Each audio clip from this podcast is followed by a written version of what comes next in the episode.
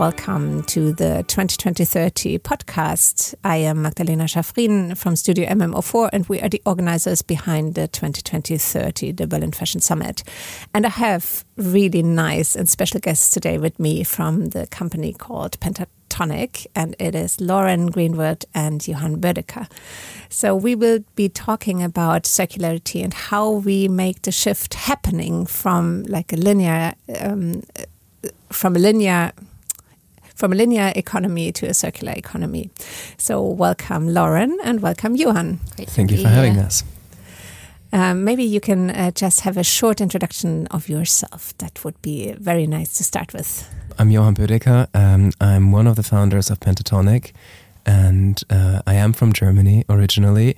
I've fallen in love with manufacturing and supply chain and circular economy, living abroad in the Far East in Taiwan working across um, Taiwan and China in the field of supply chain using recycled materials more than a decade ago. And that, that sent me on this whole beautiful journey that ultimately culminated in the founding and uh, growth of uh, Pentatonic. So, and Lauren, what about you? Yeah, um, I'm product director at Pentatonic, uh, where I've been since almost the beginning. When we, yeah, I joined in 2017. I think just after we'd launched, um, but my background is um, fashion and textiles, so I had a somewhat, yeah, traditional kind of fashion training background and worked with lots of different um, SMEs um, before joining Pentatonic, where yeah, everything became a lot more diverse and interesting. Um, working with lots of different materials, um, different kind of supply chains, different colleagues in from engineering and different backgrounds. So yeah, much more interesting um, yeah topics. Mm -hmm. Thank you. So tell us a little bit about Pentatonic. So um, why did you start the company and uh, what it is all about? So what are you working with and what kind of projects are you doing? Because, I mean, when you look up on the internet, www.pentatonic.com, you will find a lot of information of on circularity and uh, very uh, diverse customers as well. So, um, I mean, we have invited you to the 2020-30 summit to discuss about uh, circularity in the fashion supply chains, but you are also working in other fields. So please uh, give us a little bit of insights on your work with Pentatonic. Yeah, firstly, on a personal level, um, you know, there, there are founders of companies who always knew they were going to found a business. There are people who are just put on this earth to start a business, even if they don't know what it is yet. Natural born leaders. That's not me. So, so this is a business of uh, that that came about as a consequence, given the opportunity for impact and the passion for the subject matter. So I would describe myself as a initially quite reluctant founder and still that word doesn't sit quite comfortably with me.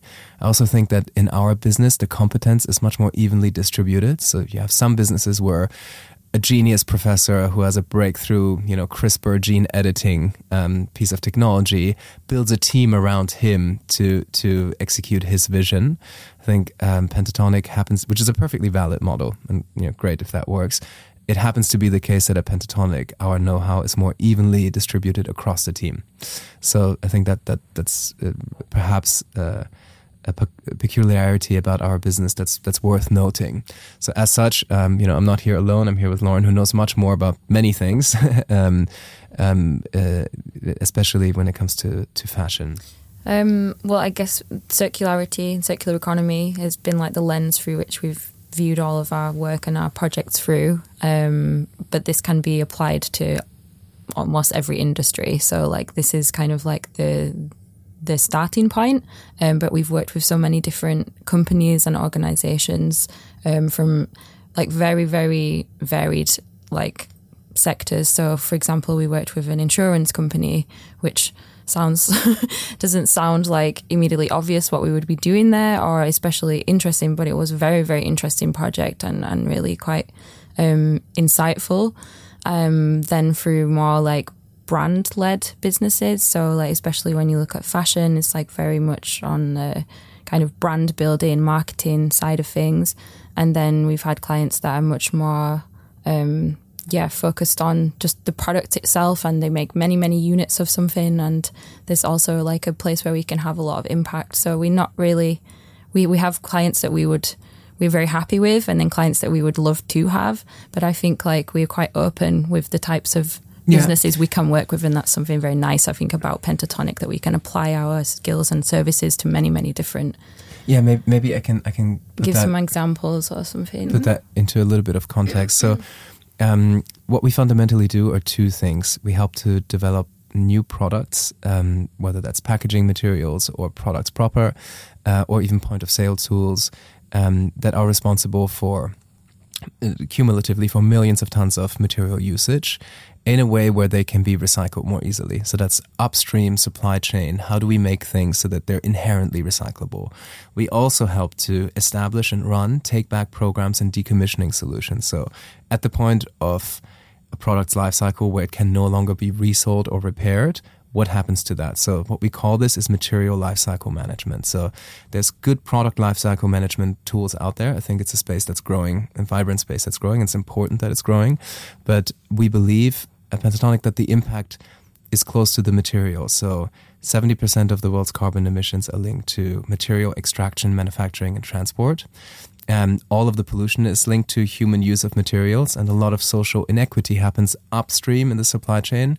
Think about a copper mine or uh, cotton farming, just to stay on the letter C, and downstream at the disposal uh, stage, like where things are dumped, which communities are affected by um, industrial and uh, end of consumption waste. So to, to remedy this, we work with, we build new supply chains and help to run them, and we build decommissioning chains and help to run them. Would you maybe like to give us like a concrete example of one of your works? Maybe you can uh, you can just describe like a project you've done.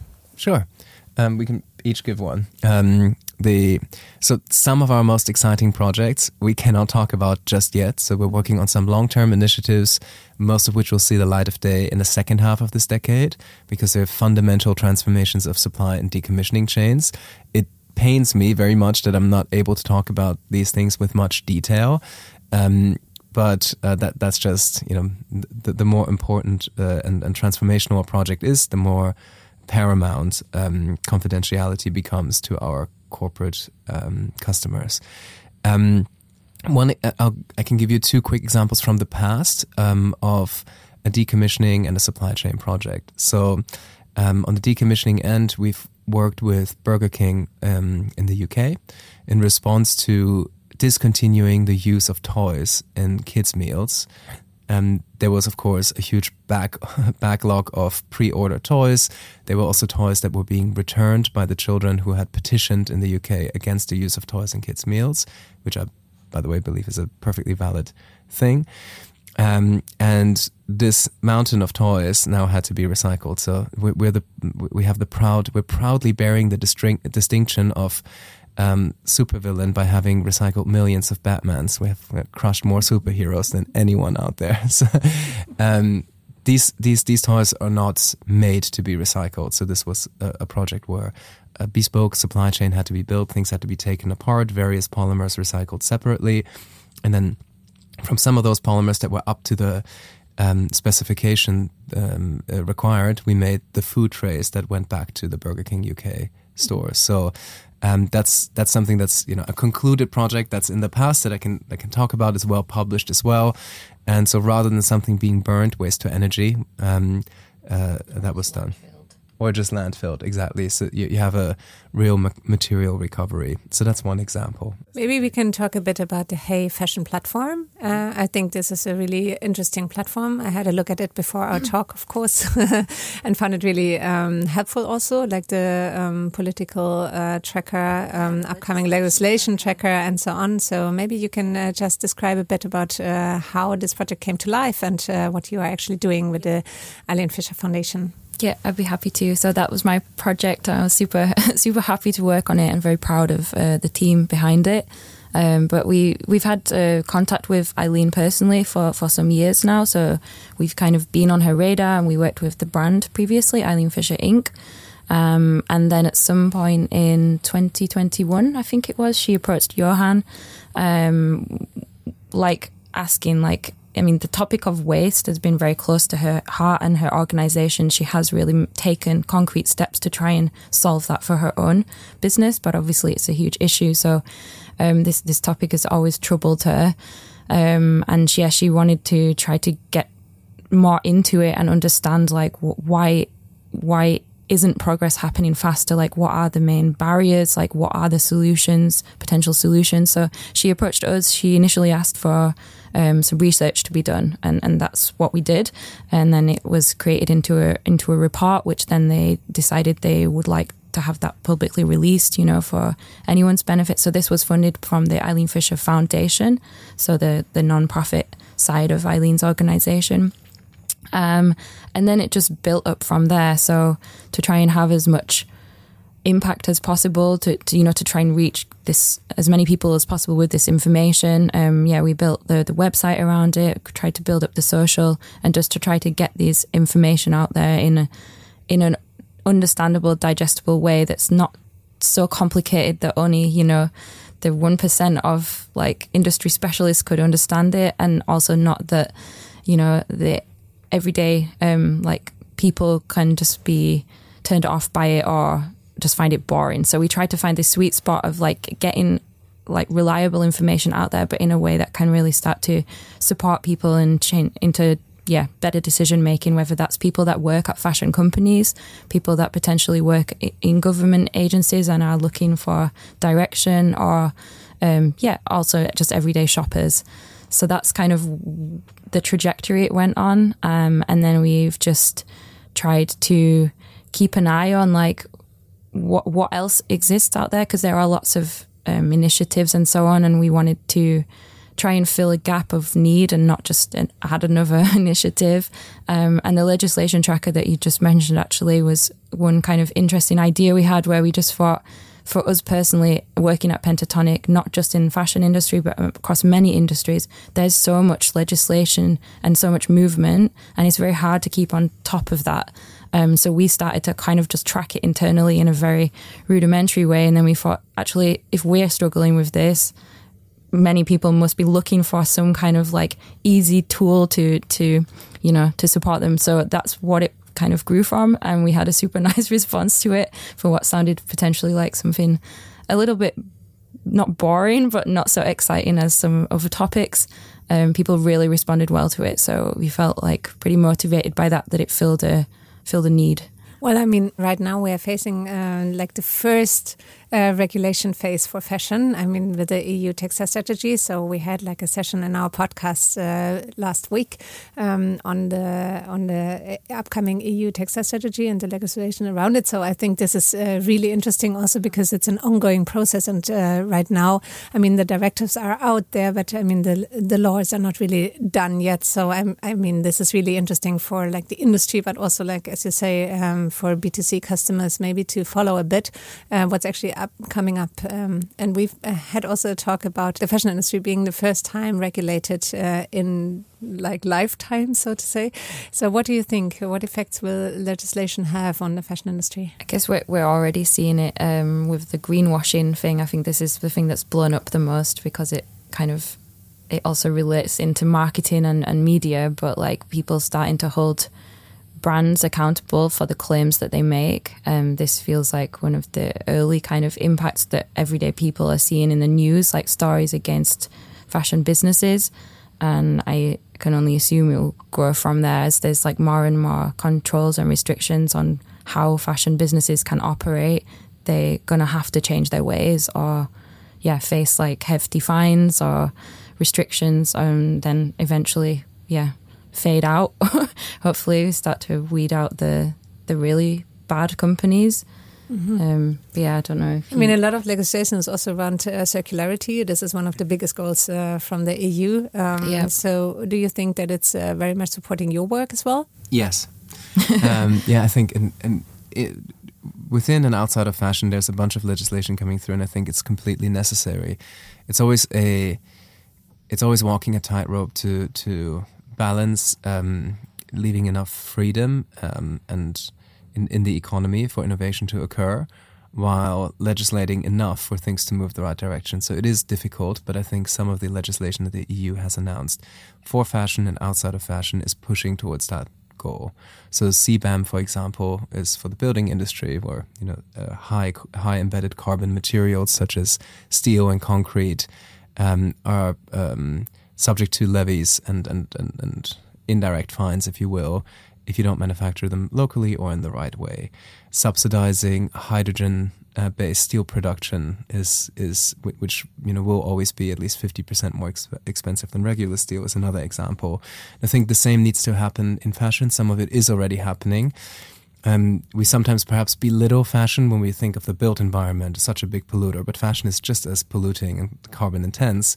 Um, as as any other industry, and um, it's important to to legislate here as well. But what do you think? How far away are we from true circularity in the fashion industry? Maybe I can I can give some context 1st mm -hmm. Okay, so um, we use a lot of fibers, and I think what separates us from circularity is some ideology and some legislation and arguably some change in consumer mindset. Although I would argue that we shouldn't rely on that because we shouldn't place the biggest burden to drive action on the least powerful segment of the population, which is the consumer. I can't say, well, if I can't figure out my supply chain, my consumer needs to needs to be so nuanced in their purchase decisions as to bring about the right thing. That would be great, but I wouldn't burden the consumer with all of that as much as legislators and companies. I think sometimes what's holding us back is this idea of a silver bullet, like we should just use, stop using synthetic materials or you know simple blanket solutions that aren't really practically feasible. Like when I struggle to imagine a world where we use zero synthetic fibers, like polyester. All of sportswear would become worse, um, and even if we replaced all of polyester, for example, or all, all synthetic fibers with cotton, we've performed a calculation that estimates that that would take a million acres of farmland worth of cotton. So if you say no more synthetics, that would be the entire arable land of China, all the farmland China has, as an example. Um, and it would add 25% of water consumption to agriculture, including food. So, assuming we are producing as much as we are doing right now. Exactly. So, if consumption, so all all predictions for consumption of fibers are on the up for all fibers. So, if if we against all assumptions, managed to keep it the same, which would be a massive achievement, an unprecedented massive achievement, then we still couldn't switch to all natural or all th- synthetic. We have to fix both. And in my opinion, a lot of the damage is done at the primary resource extraction. That's when you're drilling for the petrochemical, that's when you're growing the cotton. And so recycling the material we already make, I believe, is the strongest intervention that that that, that one can have. Um, and then in terms of how far away are we from it, technologically we're getting closer, but things take time to scale. So I believe things will move slowly and then quickly all of a sudden, which will leave some companies behind that think of it as, oh, this is not really happening, or I can just, you know, talk the talk but not walk the walk. When suddenly there'll be a rude awakening that, you know, they haven't invested in the supplier relationships, in the manufacturing technologies, etc. I mean, the industry is talking a lot about uh, fiber to fiber recycling right now. And I mean, there is also um, a couple of like startups or like scale up companies out there already having solutions uh, since a couple of years. So, what do you think? Do you have an idea on like, or like an, a feeling on um, uh, how long will it take until they would really scale? So we will be able to uh, split synthetic fibers from natural fibers because, I mean, of course, fashion is made from fiber mixes uh, usually, or most of the um, the garments are made uh, not uh, from monomaterial. I think there's a fundamental question: is how much do you need to change the input, right?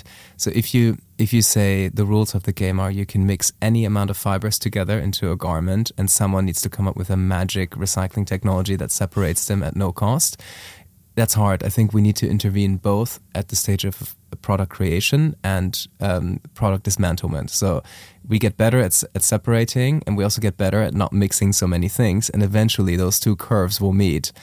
Um, that's my belief. I think if we if we just look to one magic recycling technology, we'll be stuck where things like the dual system for packaging materials in Germany are, which is a downcycling of mixed materials together. Mm-hmm. And how many park benches from plastic do you really need, and how many mixed unknown fibers do you really need? So that's my opinion. But would you agree, Lauren? Yeah, no, I definitely agree. Um, in terms of like how far we are or, or the the timeline, like I think we look at examples like Renewcell or someone like that that's quite established now, but still on a pretty small scale. Like you know, they have like one or two plants um, and they, they're doing a great job but like this is a drop in the ocean and that's taken them i can't remember when they're founded but like between like 10 and 15 years you know so we're talking decades to really get to where we have an infrastructure behind the system that we need to handle materials responsibly and even those new systems can come with unforeseen problems or like with man-made cellulosics like i think this the recycling of cotton and, and viscose and stuff back into that is is very necessary and very interesting. But even processing of man-made cellulosics like back into fibers comes with you know lots of other like issues around factories like they've seen with like chemical leakage and things like that. So it's not like there's always going to be impact and we just have to really keep scrutinizing every step of that. Um, but uh, yeah, I think it's going to get there, but it's going to take time. And I completely agree with Johann that like there is no silver bullet solution. Like we need lots and lots of different like solutions that all mesh together to create a robust system that can handle lots of different inputs for lots of different applications. Because yeah, we cannot just switch to all bio based or you know yeah, and if we recycled all cotton into viscose, who needs that much viscose is the other question. Yeah. It's, it's just a smaller market. So it's a super impressive and necessary technology, but it cannot we, we cannot uh, rely on any one technology. No, and with the polyester thing, I mean, it seems like one of the biggest blockers of like the the fashion industry and the textile industry moving in a better direction is like the fossil fuel industry and how this is just propped up. And the cost like is just you cannot compete with like these better fibers right now that because there aren't these interventions yet that like um, either subsidize better fibers or penalize properly penalize those yeah. yeah more um, damaging fibers. So it's that's why I think it's also moving too slowly because while we have this cheap polyester it's just blended into everything like yeah I think one thing we need to make sure of is that when you do natural fiber recycling, so carding and re-yarning, um, the, the the length of the individual filaments tends to be a problem. So adding a bit of polyester is an easy and cheap pseudo solution to that problem, which leads leads you to a mostly recycled re-yarned yarn. So it's good in the sense that it's a post-consumer re-yarned product. You avoided waste, but that now you have a completely unrecyclable mix of natural and synthetic uh, material. So that that's that's a route that, that's a comfortable route we shouldn't allow ourselves to go down. Mm -hmm. Yeah, I, I feel so too because uh, I think always in the discussion of, around circularity and recycling, the terms are also getting mixed up because, I mean, uh, like talking about circularity means that you actually keep the product in a cycle. So you can or you need to create products which can be recycled, properly recycled into new products again from the same um, value. So, I mean, what we are just discussing or what uh, example you just made was uh, like a downcycling or recycling process. And that's uh, actually something different than uh, like a true circularity. That's that's why I was also asking from true circularity because, and that's this is also it's my opinion. This is why I think like the Green Claims Directive is very helpful uh, because that ho hopefully clarifies also the discussion outside and also to the consumers. Because I mean, a lot of companies are um, communicating about circularity when it's actually recycling or like mm -hmm. downcycling yeah. even. Or or just reselling sometimes. Oh yeah, yeah, yeah, yeah, yeah. Which is what should happen before recycling. But yes. yeah, the the, yeah, the yeah. terms are very convoluted and I think everyday people they, they have no idea really like what is circularity. It's just a new sustainability word. Yeah, that's true. And I mean, if you if you do a store check outside, if you um, talk to sales staff, I mean, I was I, I, was do I do it once in a while and asking for like more sustainable alternatives in like I don't know like a concept store or something. This is really funny. It's, it's something to test out. And I, I, mean, people like last time uh, he was just uh, like a, a man who he was he was just saying like yeah, but but I, I, was asking like this jacket is more sustainable, isn't it? I mean, there is this like hang tags and like labeling on it, and he was like, yeah, but everyone has like some labels, and I mean, I don't, I don't care. I mean, I, I don't, I don't believe anything of that. And I mean, I was like, okay, this is like the truth. And uh, I mean, we are like discussing in our bubble, and of course, we are like in the industry, and that's uh, important. But I mean, anyway, I mean, I totally agree that I mean, like the consumers, and I mean, this is like normal people, uh, they would not understand, and they would not need to understand either. I think that's also the responsibilities of um, companies and legislation to actually yeah. have like a clear guidance uh, through communication, but also through like uh, product design. Yeah, I mean, especially like when we talk about fashion, like not just apparel, but fashion, like that has not existed to feed a sustainability desire or whatever. You know, that's not where it's coming from. It's sort of started to try and subsume some of that, but like that's not its purpose. It's not its area of expertise. And so, and that's also, like you point out, it's like maybe the average, you know, concept store staff, like they're, they're not trained on that. They're not, they're standing there to look cool and to feed a desire. And so I think like, I think there's, there's many, many interventions we can have, but one of them is like training people that go through like fashion and you know similar degrees so that they're at least equipped with the basic knowledge that when, then when they go into the industry like it's not only about aesthetics and like because like even me that's how I was trained. I went to London College of Fashion graduated in 2011 there were none of these topics were on the table. It was just down to personal interest and responsibility. We were taught about the drape of fabrics like how they um yeah how they behave like you know, how you can drape with them or like how they, I don't know, you know, just basically everything to do with aesthetics. Um, and so if we don't equip those people appropriately, like it's just going to trickle down, you know, and then you end up with these products that are just completely like not fit for a circular system.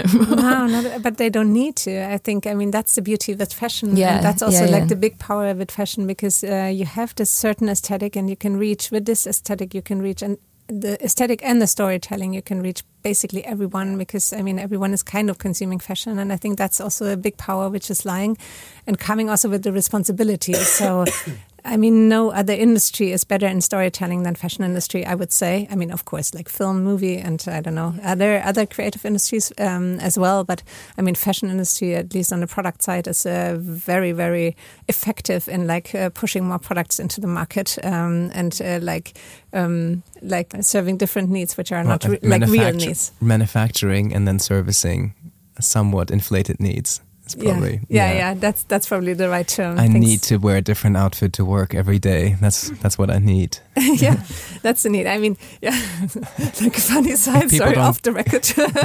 just, like uh, meeting my neighbor, he's like 13 years old, and he was like, "Oh my god, the internet uh, has gone down. Now I don't have any internet uh, in my bathroom longer." And I was like, "This is really like like top."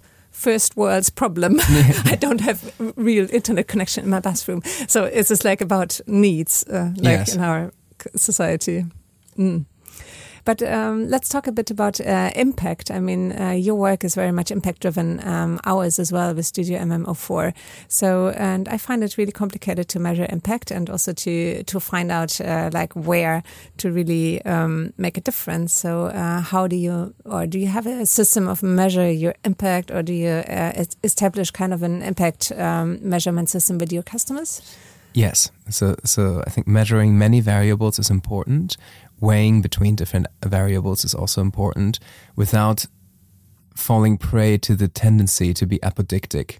So if you, for example, look at a recycling supply chain, like a decommissioning chain, you can optimize it to recycle every last bit of material. So let's say you take something apart and then you send every single component to the perfect specialty recycler for just that material. But then your transportation carbon footprint is very high. The other extreme would be to just burn everything so you have no transportation carbon footprint. And I think we need to build out all the capacities. We need to make sure that we have all the necessary specialty recycling in as many geographies as possible. So there's an argument for both. And I think we shouldn't fall prey to the dogmatism of either side, where you try to immediately optimize for just one variable.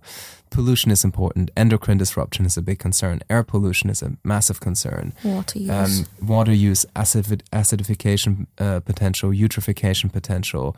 So all of these, um, all of these things um, that you know are we have some vague idea of which may be most impactful antibiotic resistance you know but it's very hard to say how many units of antibiotic resistance is worth how many units of uh, greenhouse gas emissions it's very hard to weigh these things which doesn't mean you shouldn't measure them and measuring them doesn't mean you should weigh them uh, i, th- I think just being uh, grown up enough to understand that there are things we don't understand um, and courageous enough to to um, to constantly revisit the data and try to optimize things in a balanced fashion is, is important. It's a little bit unsatisfying. I think people, arguably, specifically Germans, like definite solutions. I'm carefully picking that word, but we, um, but but we're just not at the point where we can manage ourselves. If we if we picture humanity as one giant metabolism, like one organism that transforms materials, we're just not as sophisticated as nature yet. Nature manages to move way more material,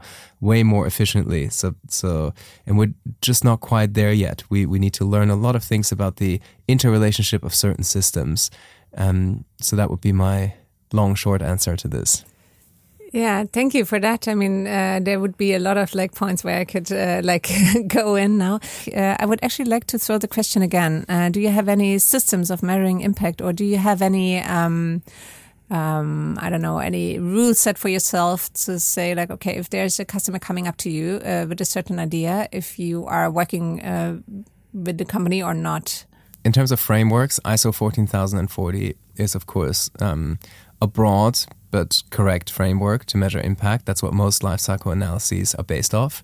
I think the databases that are behind most specific life uh, cycle analysis tools are always, by default, um, retrospective and slow. So they don't, they, they give you, they, they, they tell you the impact of a given product if you had made it five years ago, if things would never change. So if you have a new highly recyclable material, but there's no recycling infrastructure for it yet, it will look worse than a highly scaled non-recyclable material. So there are so it doesn't mean you should throw life cycle analysis out. It should it just means you have to take it with a grain of salt. And this is where you get into difficulties like things like the Higg index, where um, you you make certain assumptions, um, or you have to make certain assumptions, and how biased you are um, may may become a problem or not. Um, so, so life cycle analysis, ISO 14040, that's one. Um, what I think is crucially important is a feedback loop. So as we set up, for example, when I talk about the, the project we did with, with Burger King, we have actual data of like how much energy it took and how much material was moved to do a certain recycling run. So this is real world data in a specific location of things that have actually happened.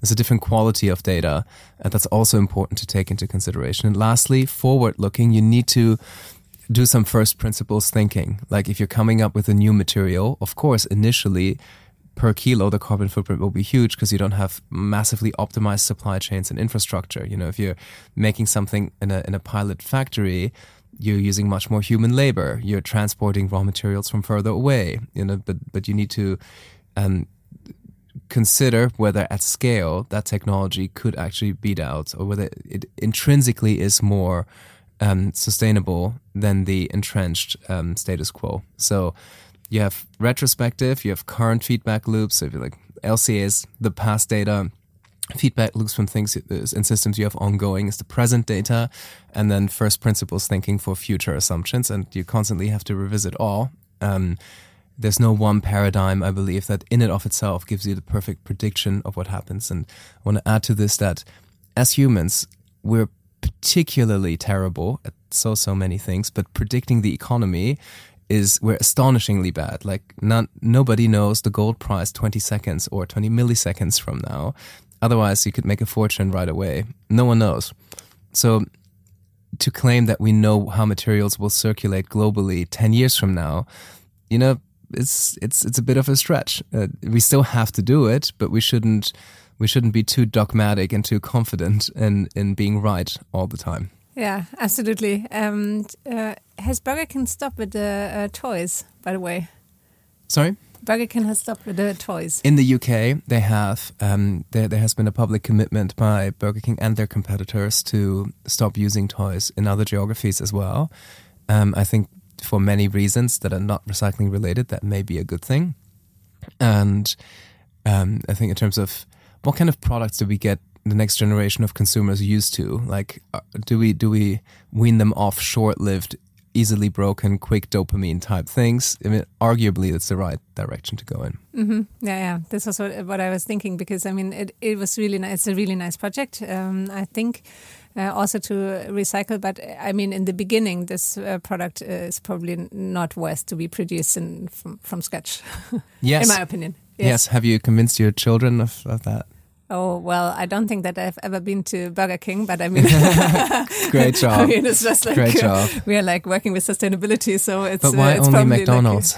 Like or McDonald's? No, I don't think that they've actually ever entered like a McDonald's or Burger King store. Yeah, my kids are still like like this. Uh, yeah, they're still living in a bubble. Mm.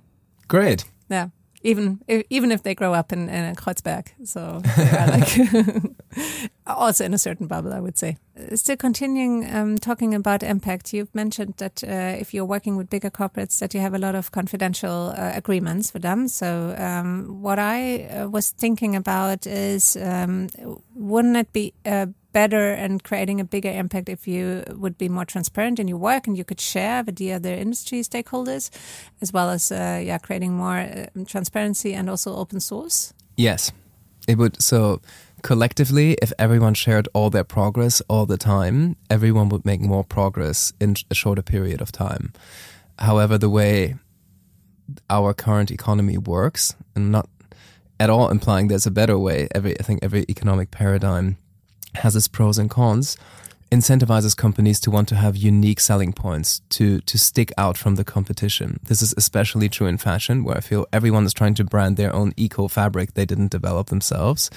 And um, it's a problem because if everyone just shared best practices and did the right thing, um, there wouldn't be any demarcation criteria in that, so they couldn't use it for branding. So it's it's a legitimate kind of game theory problem, and uh, and and and so the the logic of collective action that I just alluded to uh, earlier uh, by the economist Olson um, describes this kind of upscaled prisoner's dilemma, where you have if we all work towards a common good, like something we have access to uh, equally, like good air quality, um, then it's beneficial for us as a whole. But because so many actors have to move in direction X, if I don't, if I become a freeloader, I just benefit of everyone else's action. It's beneficial for me. And then everyone becomes a freeloader and you have this kind of oscillation. So I think that's that's the conundrum. One industry that has solved for that is tech. In tech, places like GitHub, you somehow open sourcing your work works out for people. Somehow that subculture, as many flaws as it potentially has, has managed to to to solve for that problem. Maybe because they all study game theory, I don't know. Mm-hmm. But it's um, it, it is something that in corporate consumer brands and especially fashion, you know, they're very secretive about their next collection. Probably the aesthetic would be better if everyone shared what they're going to do. Um, you have launch events, and you know, you you you have uh, companies you know, really being meticulous about their announcements. You don't know who their next creative director is going to be. So all the decision making in in these consumer industries is is traditionally quite secretive. And it would be strange if suddenly you know collective action is being taken with total transparency. I hope we're moving towards that, but I think the only thing in the short run that can force common action is legislation. Mm-hmm. I don't think that suddenly brands will act in their disinterest and and all hold hands and kumbaya because it's very hard to be the first one. What if you're the only brand that's jumping and now everyone has your IP but you don't have anyone else's IP? It's it's a conundrum. So. Well, I can see some developments toward, towards more transparency. Uh, also like ingredient ingredient branding is also coming um, more and more up. So I mean that's that's something which is opening up ways for other companies also to um, access like other materials and to to yeah it's it's a bit harder than to keep secrets. But I, I mean I abs absolutely agree, and I'm also working with in the fashion industry for 15 years. So I mean there is this like some pre-competitive uh, collaboration, and there is some spaces, there is some roundtables, there is some uh, some talks around it. Um, and I mean, it has been a progress, I think, looking at the last 10 years, but I mean, still in creating a real impact. So if uh, people would really be impact driven, um, there would be much more transparency out there. Yeah, we, we have one customer in, in a consumer industry. I cannot mention them by name.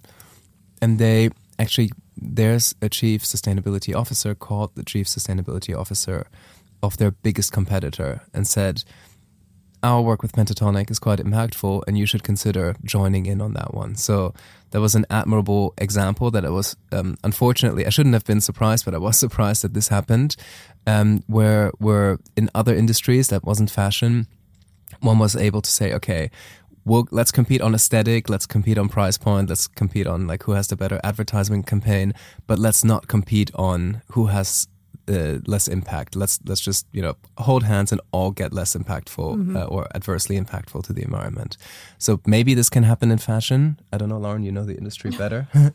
Might between some groups. I mean, I think if you look at like the topic of waste, I think a lot of businesses are starting to realize this is just way too complex for them to solve on their own, and so I think these kind of areas are like people are starting to join up together a little bit more to try and have like a common solution and probably like a lot of the ways that the like EPR um, laws will like manifest will mean that companies are using a lot of like the same services and so on, but that's not quite the same as revealing. That's not like the sexy end of IP. That's just like we need a solution. We can't find it on our own, so let's come together. But um, yeah, I would take those little bursts of progress over nothing. Okay. Thank you. I think that uh, that is our closing words. Uh, so there is one thing to mention because there is like a book coming out on the 6th of August. I just learned, and the title you need to mention yourself because I yes. forgot already. It's it's it's a long title. So um, circular economy, the seventh industrial revolution, and how you can achieve more sustainability through circular economy. I'm translating this from the German title. This book is coming out in German by Springer Nature, it's the, it's the publishing house. Um, I have co-authored this um, book with Wolfgang Lehmacher, who used to be um, uh, leading the supply chain and logistics communities at the World Economic Forum, and prior to that was the global CEO of Geopost.